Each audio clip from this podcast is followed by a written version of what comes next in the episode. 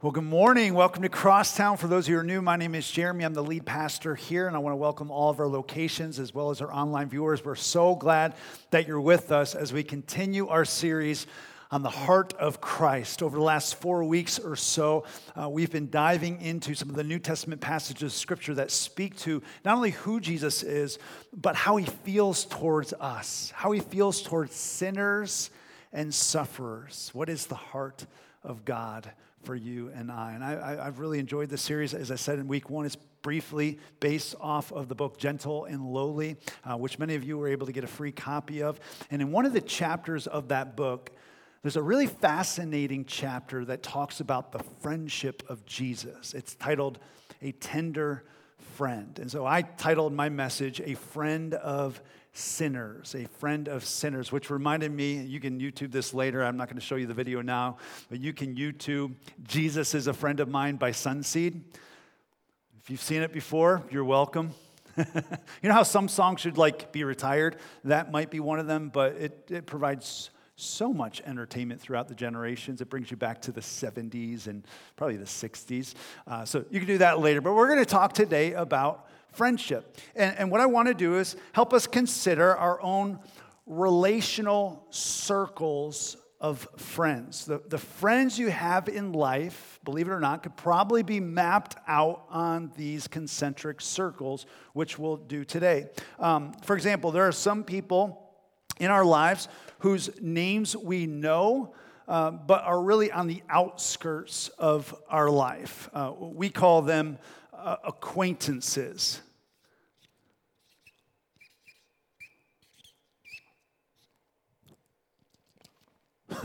My spelling's not good, so we're, we're going to abbreviate that one, okay? And uh, th- these are people you don't really talk to that much. Uh, you probably aren't really involved in their life until they need something from you or want to sell you something, okay? these are the, the acquaintances. And then from there, you still have other friends who enjoy hanging around you and you with them, but you're not BFFs right? You, you, you, like each other, but for whatever reason, maybe it's a season of life or uh, a closeness and proximity and where you live to them, um, they're, they're kind of just casual friends. So we got these casual friends. I, I, can spell that one, okay? So we're moving into the center of the circle. And, and, and then from there, uh, you, you might have some friends that move from just being acquaintances to casual to being some, like, some good friends, right? Maybe these are people uh, that you still keep in touch with from time to time. Maybe you have a meal with, you know, every once in a while, maybe a couple times a year. Perhaps you're, you know, in a small group for a semester and you see them at church. You're good friends, but there's there's not much depth to the relationship. You can't get too deep because you don't have enough time to spend with those people. And then there are some of us where we have like one or two people, maybe a few people that God has put into our life that we're blessed to have, that we can go deeper, that they do know us and we know them. We can ask for prayer and they could ask for prayer from us. These, these are more close friends. Okay, so we have some close friends. You see, what we're doing is moving towards the center of not only our circle of friends that are really tight, but the circle of who we are as well if you were to do this mental exercise and, and plot out all the different friends that you have, where would they land? I want you to give that thought some attention. I want you to think about it for a moment. You know, for me, uh, and this is probably similar for you, uh, I have a lot of people sort of on the outskirts of, of my life. Uh, to be exact, I have 1,000 193 friends, quote unquote, um, on Facebook. and by the way, not all of them are friends. I don't even talk to them. They're, I don't know if, you, if this is true for you, but if you go through your list of friends on Facebook, there might be some people in that list who you don't even know. Have you ever done that before? Someone pops up on your Facebook feed and it's like, I'm not sure when we became friends, right? You, you, you might not even know their name, they're just kind of somehow a part of your life. And so we all have this. And then there are quite a few people who I really enjoy hanging out with. Um, but while we enjoy hanging out with each other, I'm not going to go to them in a time of crisis. Um, I'm not going to share really intimate information with them. They're just kind of buddies, and, and, and we hang out every once in a while. And then there are a handful of guys uh, that are much closer to me uh, that I can ask for prayer, I can go to when I'm in need, and they can go to me when they're in need, and we can pray for one another. And I've been blessed over the last um, quite a few years now to, to actually have even a closer, deeper friendship with several guys that I, I meet with on a regular basis that not only allow me to grow deeper in my faith, but keep me accountable, uh, hold me, spur me on, and it's, it's really, really great. Now, there's a couple things that I noticed while doing this exercise that I think are worth pointing out. The first is the obvious one. The further you get into the middle of the circle, the further you go, the more and more you get to the middle of the circle, the smaller the circle gets, meaning a couple things. While you get deeper in your friendship with each other, you have very few friends that go along with you on that journey there's fewer friends the smaller the circle becomes. And, and, and in some ways, that's, that's very natural. But you have a lot more on the outskirts of your life. The second thing this exercise might bring up is some painful memories. And the reason why it might bring up some painful memories is because, for whatever reason, God brings people into our life that kind of flow in and out of our lives, in and out of circles, maybe in and out of our lives completely for a season, for whatever reason. So I want you to think about it. For those of you who are older, for those of you who are older, how many friends from grade school or high school are you still friends with? Right? I think about my own journey of friendships. Think I could date, I can go all the way back to my kindergarten days, you know, my memories. I can think of the friend or friends that I had in kindergarten. How many of them have stuck? Not many. Not many. In, in fact, I, I had friends in elementary school I don't even talk to, not even Facebook friends. Um, I have zero friends from high school. I have some of them on Facebook, but we're just acquaintances. Uh, same with college.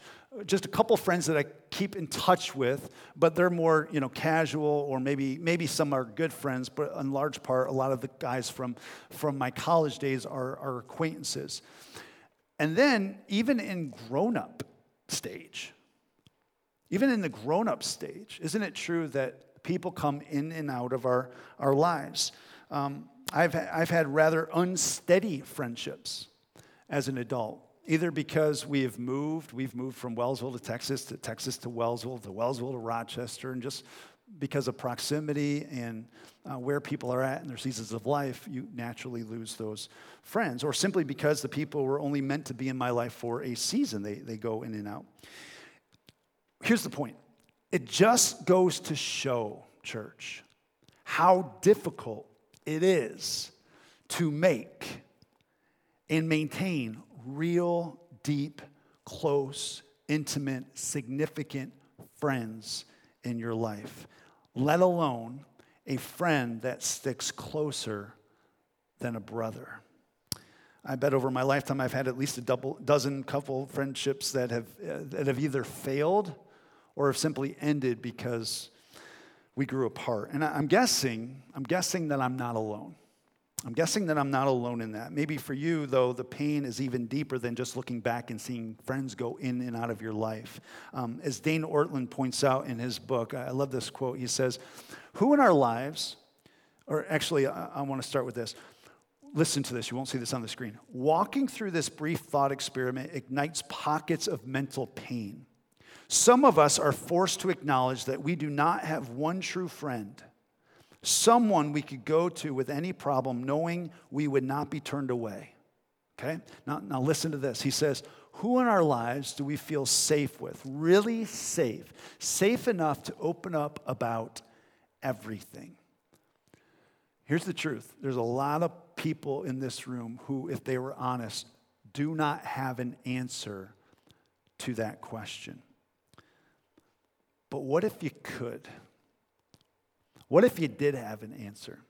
What if there was a friend who was at the center of your bullseye, right here? Well, as we're going to see today in God's Word, there is a friend who is meant to be in the center of your relational concentric circle bullseye. And we're going to look at Matthew chapter 11, verse 19. So if you have a Bible, turn with me there. Otherwise, you can just follow along on the screen. And want to look at this one verse and just kind of break it down for this morning's message. It says, The Son of Man came eating and drinking. And they say, Look at him, a glutton, not a gluten, a glutton and a drunkard, a friend of tax collectors and sinners. Uh, now, it's interesting that the, the people that Jesus is quoting here are the antagonists in this story. These are the people who do not like Jesus. In fact, they call him a drunk.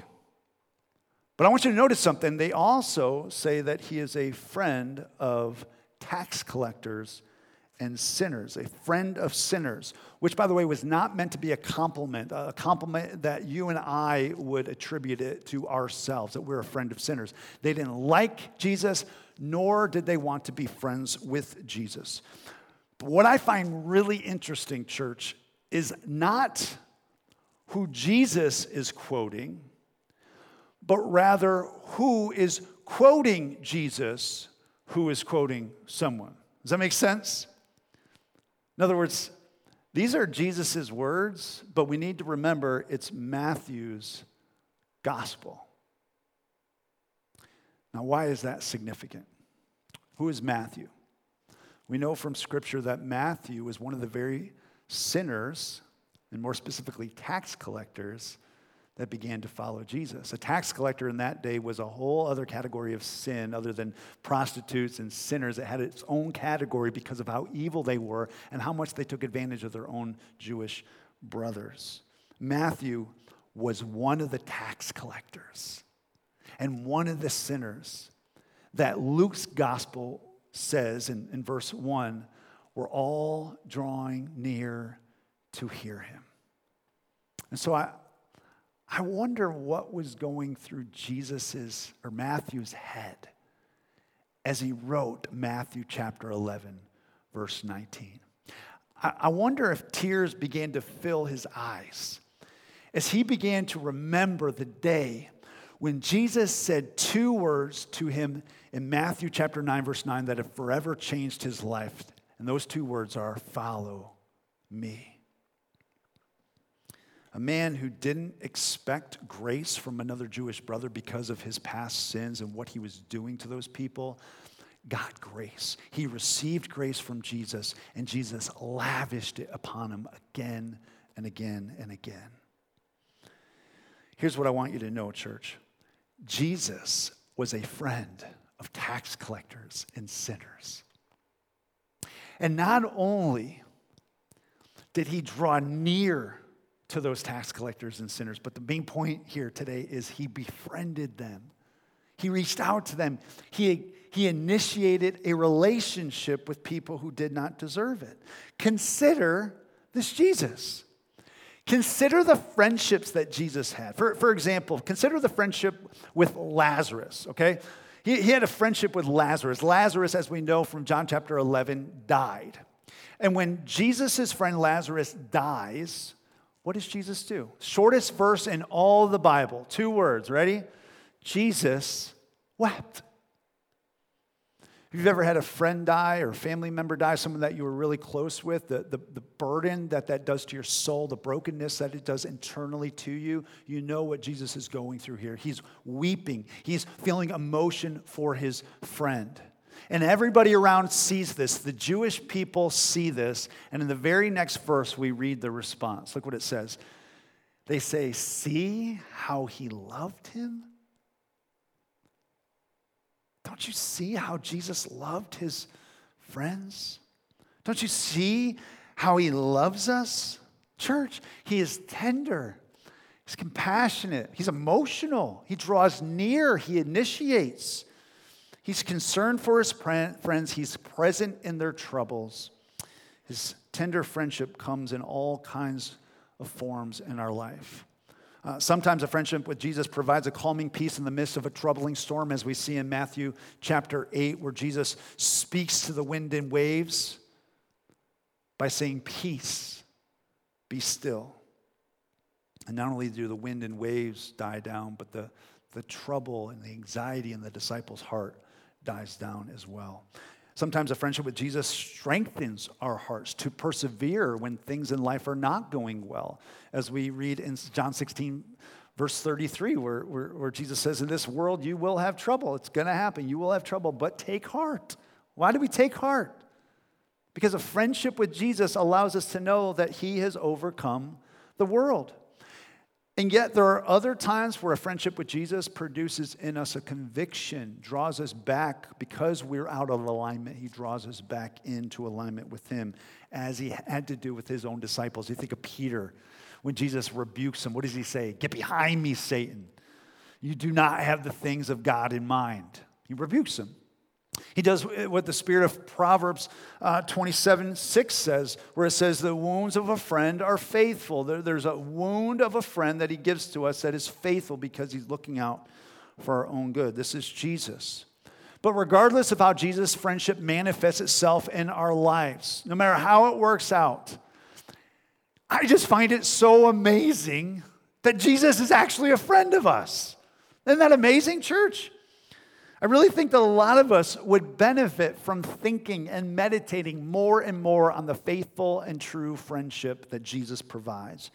You see, it's one thing to understand that Jesus is our Savior, which is what He wants us to embrace and, and, and walk into and step into, but it's, it's a whole other thing to understand that Jesus is a friend, an actual friend of sinners who draws close to us. The scriptures speak about this in John chapter 15. Let me show you. John chapter 15, verse 12 says, uh, Jesus is speaking. He says, This is my commandment that, that you love one another as I have loved you. Greater love has no one than this, that someone lay down his life for his friends, which is exactly what Jesus did for us. And then he makes this amazing claim You are my friends if you do what I command you. No longer do I call you servants, for the servant does not know what his master is doing, but I have called you friends, for all that I have heard from my Father, I have made known to you. So, what we see is that Jesus displayed the greatest love in the history of the world when he laid down his life for us. And then what does he do next? He calls us friends. He calls us friends. He invites us into a friendship with him. If, if you do what I command you. If you do what I command you. How do you know that you're a friend of Jesus? If you obey him, if you follow him, if you love him, if you honor him, if you follow his commands. Um, let me just point out this is not to say that we can somehow earn our friendship with Jesus uh, any more than we can earn our salvation with Jesus. We're saved by grace through faith, and it is a gift of God, not of works we're also given a friendship with Jesus by grace through faith.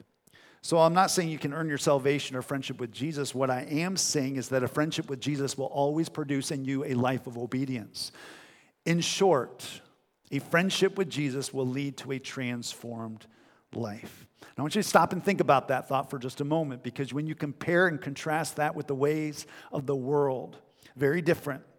Um, compare this with how friendships usually operate in this world. Most friendships, at least on some level, uh, to some degree, you need to meet certain expectations in order to maintain that friendship, right? Um, you do for me, and I'll do for you. You hold up your end of the bargain, and then we'll keep being friends. But if you ever had a friend where you didn't hold up their, your end of the bargain, or maybe they didn't hold up their end of the bargain, the friendship breaks apart. Totally opposite with, with Jesus. Totally opposite. It's through his friendship, actually, with us that even allows us to meet his expectations. It allows us to meet his commands because a friendship with Jesus always produces a changed life. It leads to a transformed life. You see this over and over in the scriptures. In fact, when you look at every single person who had an encounter with Jesus, who became a friend of Jesus, entered into a, a friendship with Jesus, their life was totally different from that point forward. Think about the disciples. Right? These, these disciples who followed Jesus for three years were no longer the fishers of fish. Jesus turned them into the fishers of men. You, you think about the, the woman at the, the well, the Samaritan woman at the well, where Jesus speaks truth into her life. She goes back to the village and she becomes a great evangelist, telling everybody. And so many people in that village became a Christian because of what she said about Jesus. Amazing. Um, you, think about Zacchaeus the tax collector. Again, tax collectors were hated people, they cheated their brothers out of a lot of money. And Zacchaeus, what does he do when he meets Jesus? He, he repays what has been wrong to people, he gives away half of his possessions. It's a transformed life. You think about Saul of Tarsus, meets Jesus on the road to Damascus, is struck down to his knees, is seen the light of Christ, and he becomes the greatest missionary in the history of the world. When you enter into a friendship with Jesus, your life is transformed into his image. These people's lives were completely different. And the same is true with us. The more and more we walk with Jesus as a friend, the more and more we enter into his image. We're transformed and changed by the glory of God. Now, with that said, I love the balance that uh, Dane Ortlund provides in his book. Um, you can find this on page 118 or just follow along on the screen. But this is what he says in Gentle and Lowly. He says, Friendship is a, is a two way relationship, which I, I do love how John chapter 15 draws that out because Jesus calls us friends because he doesn't treat us as servants keeping certain information from us, but he actually reveals everything that the Father has revealed to him, he gives to us. That's what a friendship is. He, he's totally open with us, he holds nothing back, and he says it's a two way relationship of joy, comfort, and openness that appears as distinct from a one way relationship, such as in that of a king to subject or parent to child. To be sure, and this is the emphasis, be sure though, Christ is indeed our ruler, our authority, the one to whom all allegiance and obedience are reverently due. And I love this phrase as he is our friend, so he is our king. But equally, and perhaps less obvious or intuitive to us, the condescension of God in the person of his son means that he approaches us on our own terms and befriends us for both his and our mutual delight. That's an incredible thought, church, when you stop to think about it. Jesus wants to be my friend. Jesus actually wants to be your friend. It's incredible when you stop to actually give thought and attention to it. And so, yes, while he is our king, yes, we say amen to that. We can also say with confidence that he is our friend. But the only way, the only way you're a friend of the king is because the king was first a friend of sinners. Isn't that great? The only way that you and I actually can enter into a friendship with Jesus is because the King of Kings stepped down and became a friend of people who did not deserve it the tax collectors, the outcasts, the worn out, the weary of society, the lepers, the, the prostitutes, the people who didn't deserve grace in the world's eyes. But the King of Kings befriended them. I'm not sure how many of you know this. I've shared my testimony before, but I'm not sure if I've ever connected my story with how uh, this message relate to us. Um, as I was reading this and preparing for this message, I just had this thought. This is so central to my life. This idea of what we're talking about here, that Jesus is our friend, is so central to how I became a Christian. Uh, for those of you who know my story, I became a Christian at the end of my ninth grade year. And, and one of the reasons why I think I, I, God, or how God led me to his heart, was because I had nothing else. He had gotten me to the point where he knocked me off of my feet. I landed on my back, and the only place I could look would be up. And God orchestrated certain things in my life where He put a mentor in my life to share the gospel with me. But at that point in my life, it was the lowest point in my life because Everyone had left me. Literally, my friends had betrayed me. I didn't have any friends. I was alone. And it was that moment that the gospel was shared with me. It was at the end of my ninth grade year. School ended, and it was totally silent from my friends the whole summer. And looking back in light of what we're learning today, I don't know where I would be. I don't know how I would have gotten through that summer without a relationship with Jesus.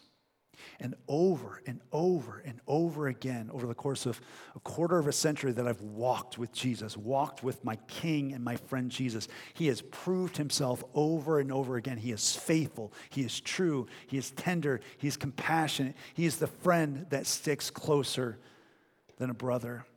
He, for me, as at the center of my bullseye.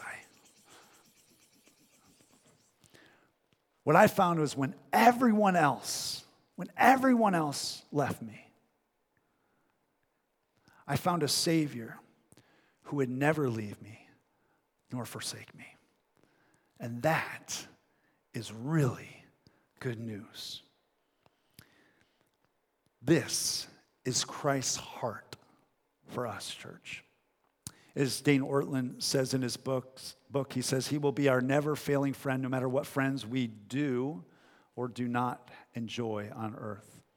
He offers us a friendship that gets underneath the pain of our loneliness. While that pain does not go away, its sting is made fully bearable by the far deeper friendship of Jesus. What a friend we have in Jesus. And you have this friendship with Jesus because he drew near, he initiated, he doesn't leave you, he will not fail you, he was always there for you. He's always comforting you.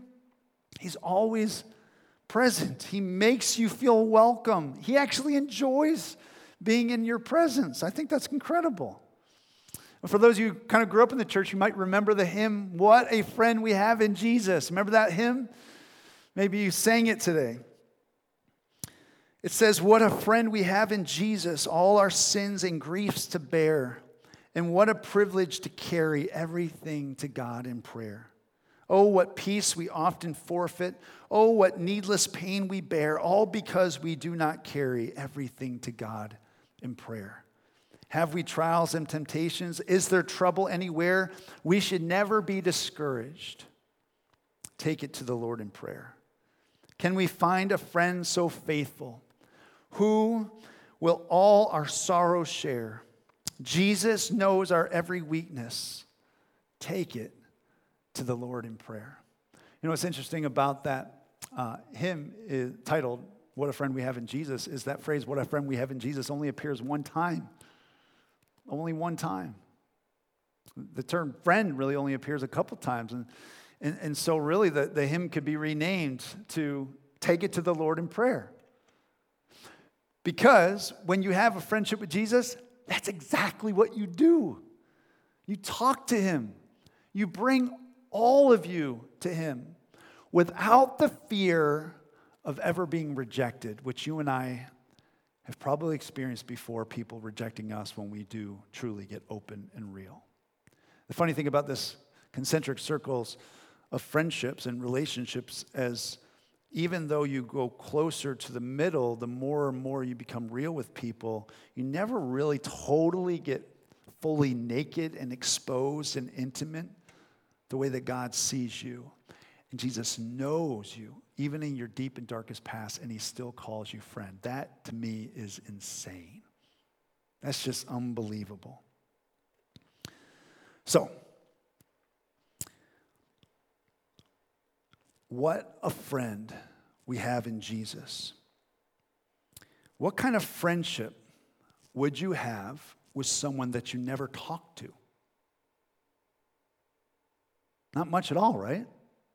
In fact, if, if you never talked to that person, here's what you would do you would take that person who used to be very close to you and you put them on the outskirts of your life and they would become an acquaintance. But don't you see, church, that when we, we don't draw near to Jesus, when we don't talk to Jesus, when we don't commune with Jesus, fellowship with Jesus, spend time with Jesus, have a devotional, quiet time with Jesus, essentially that's what we're doing. We're putting Jesus on the outskirts of our life and he then becomes an acquaintance, perhaps a savior, perhaps a Messiah, perhaps a good moral person, but he's not your friend.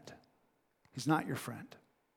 So here, the application is, is very simple from this morning's message. The application is simply this you need to know that you have a friend and king in Jesus. As Jesus is your king, he's also your friend. You need to know that. Some of you have never really given thought to that. Perhaps you're, you're older in your faith, but you've never given thought to this. Perhaps you're younger in your faith. This is what you need to know. You need to know that you have a king who saved you, who redeemed you, and also calls you friend. That's an amazing thing. The other thing that we, we get from this in the application from this message is not just know, but you need to start talking to your friend and king through prayer. So you spend time with them in prayer. But by the way, this isn't just talking to God through prayer. A relationship is mutual, right? It's where you talk and where you listen. It's not really a friendship if all you're doing is talking. He wants you to listen. And He's already given us the words to listen to through His Word. So we get to know Him by having a relationship with Him. Honestly, I am so thankful for the friends that I have in my life. But if you think about it, I wouldn't have those friends and you wouldn't have the closest, deepest friendships that you do have and value in your life if you took your lead from this culture who does not value friendship.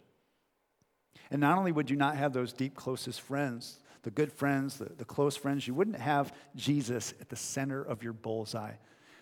And he was meant to be in the center of your bullseye.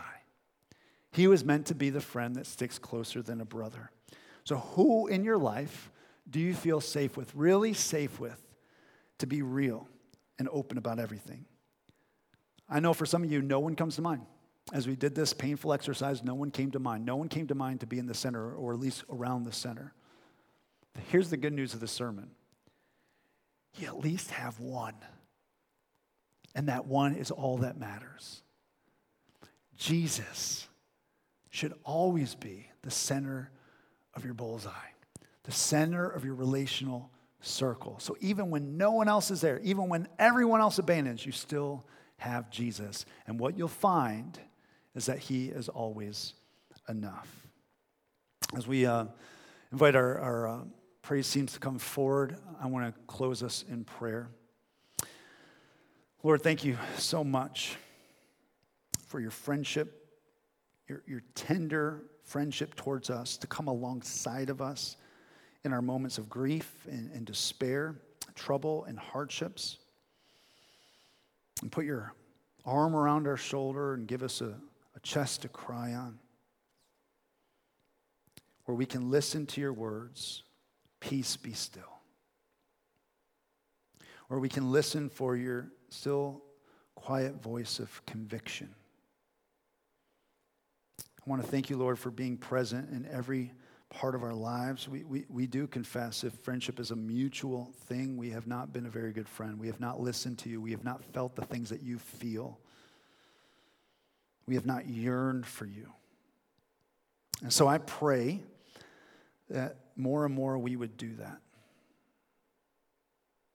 that this would become an active part of our life, just as you are a friend of sinners, so we would become a friend of the Most High King. For it's in his precious name we ask this. And all God's people said, Amen.